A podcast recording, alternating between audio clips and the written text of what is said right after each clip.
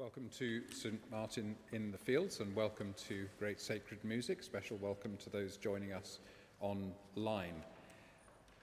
Frances Jane von Alstyne is better known by her maiden name Fanny Crosby.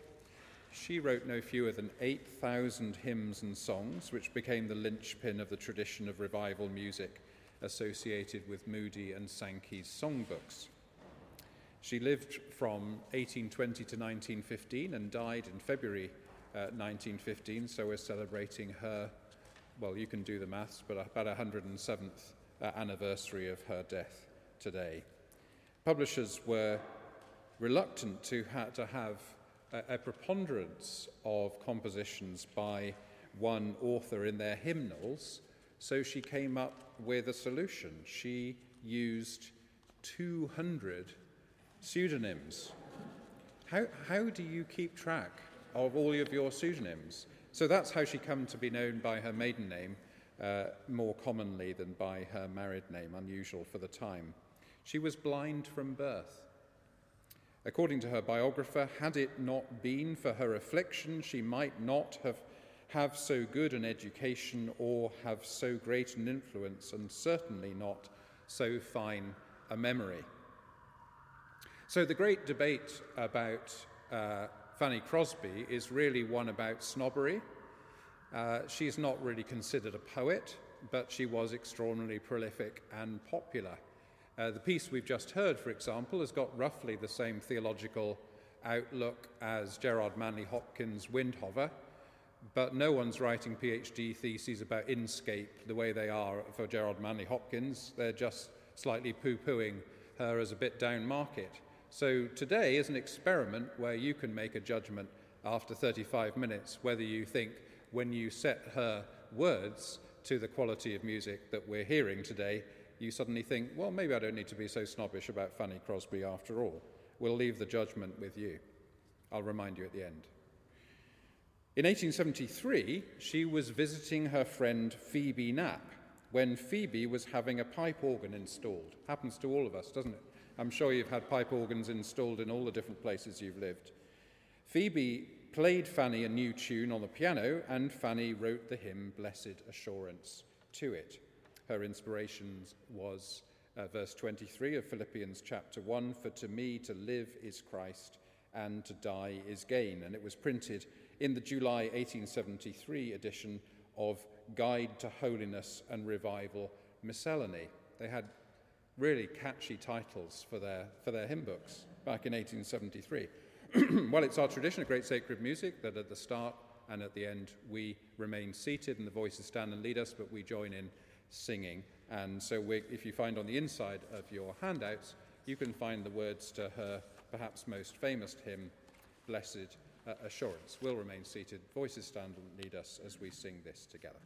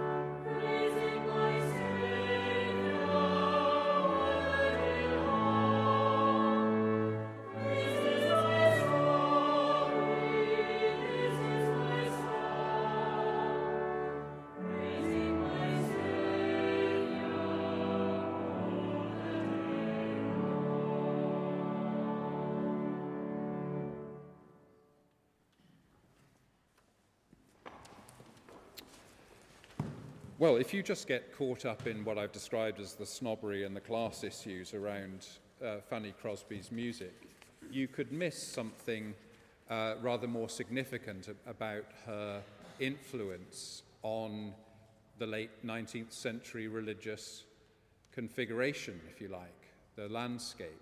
Uh, and that is to understand Methodism, particularly in the United States, you need to understand that there are really two elements to Methodism which were both very important to John Wesley, but have got somewhat separated in Methodism in America, particularly today.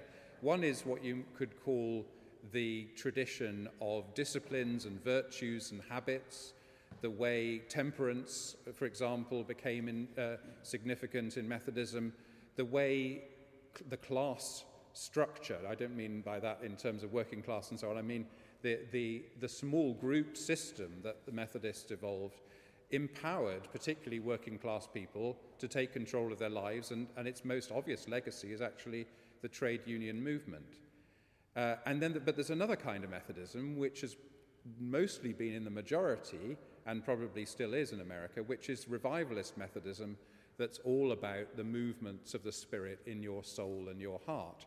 And Fanny Crosby is possibly the chief exponent of that second kind, which still kind of uneasily coexists in American Methodism uh, today, which for the next few months will still be the largest single denomination in America until it inevitably splits over sexuality, as we're all doomed to do.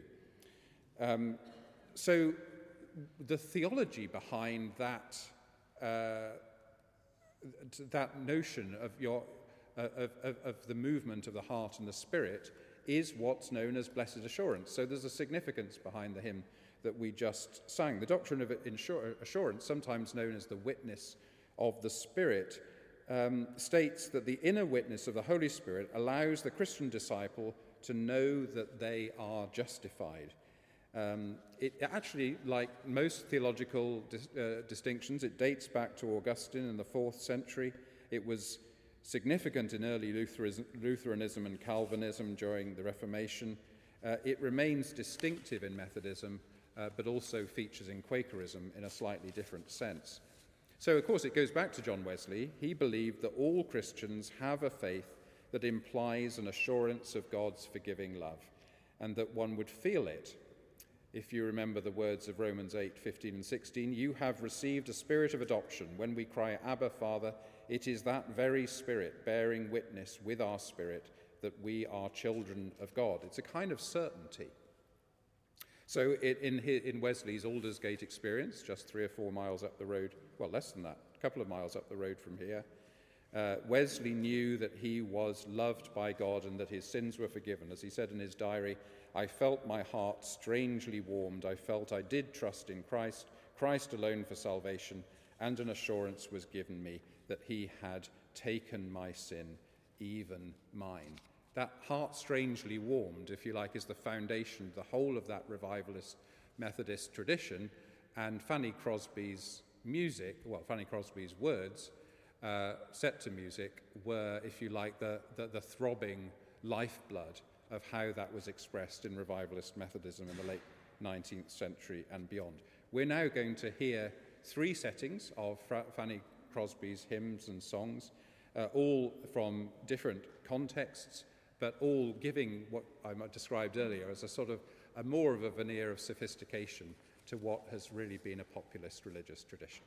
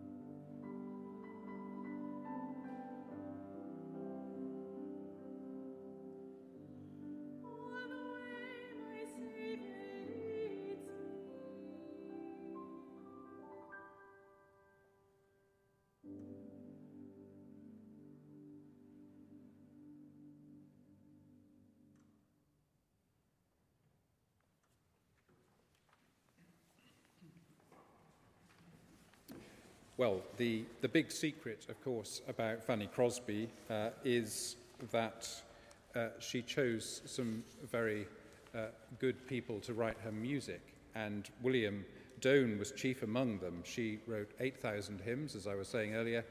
William Doane set to music 2,000 of them. Quite, uh, quite a partner in crime. Uh, and of course, it's, it's kind of the music as much as the words that carries you.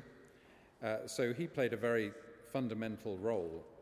We're going to uh, sing again now, uh, all of us, as we did at the beginning, and we're going to sing To God Be the Glory, which is an interesting hymn from a number of points of view. Along with Blessed Assurance, it's pretty much the only one of, um, of Fanny Crosby's hymns that's sung in a, in a church like St. Martin's these days. Uh, it, it was always fairly popular in the UK, but it wasn't popular in the US until it was adopted by the Billy Graham Crusades in the early uh, 1950s, and then it experienced an enormous uh, revival. What's significant about this hymn? Well, I did a little bit of maths while we were enjoying the last three pieces uh, that the voices sang for us. I think those three pieces, the word I appears around 15 times. If you include that, to the pronouns me and my, you can probably take that out to about 40 times. I think the hymns are really, they're kind of about God, but they're kind of really about me and what's happening in my heart and soul. This one isn't. This one actually is about God. Now, that might seem strange. Gosh, Fanny Crosby, she actually wrote a hymn that was about God and not about our own feelings. Well, but that's the kind of the heart of it. She was the great poet of the feelings of people affected by Methodism and its offshoots in the late 19th uh, century. But this is an unusual hymn. This isn't really a, the word me doesn't appear, the word I doesn't appear in this hymn. I think you've got one two us, but we'll let her get away with that. Um, that's the significance of this hymn. Uh, obviously, it's the tune that carries it again. We remain seated, and the voices will stand and lead us as we sing To God Be the Glory.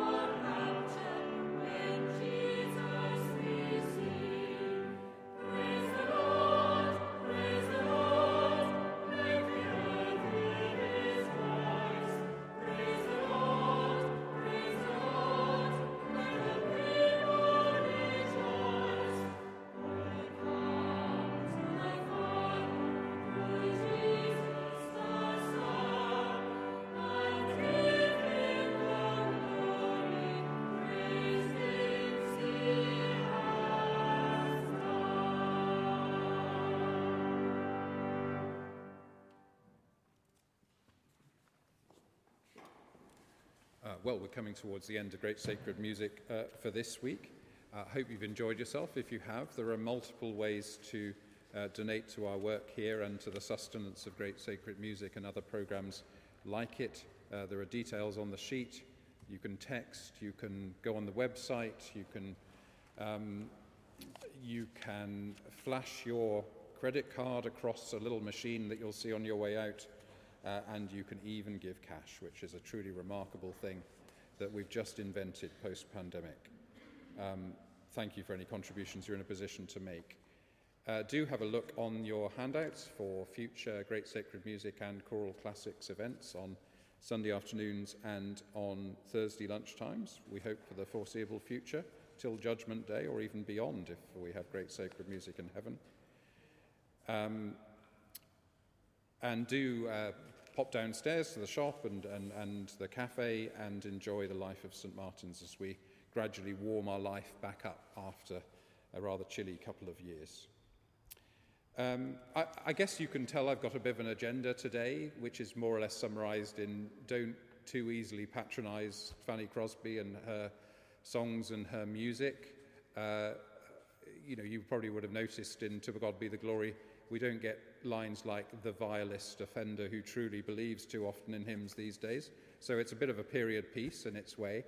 Um, but as I hope I, have shown, it's, uh, it, it, it's, it's crucial to understanding what the nature of popular spirituality and popular faith was, particularly in America in the late 19th century, which obviously still has huge effects today.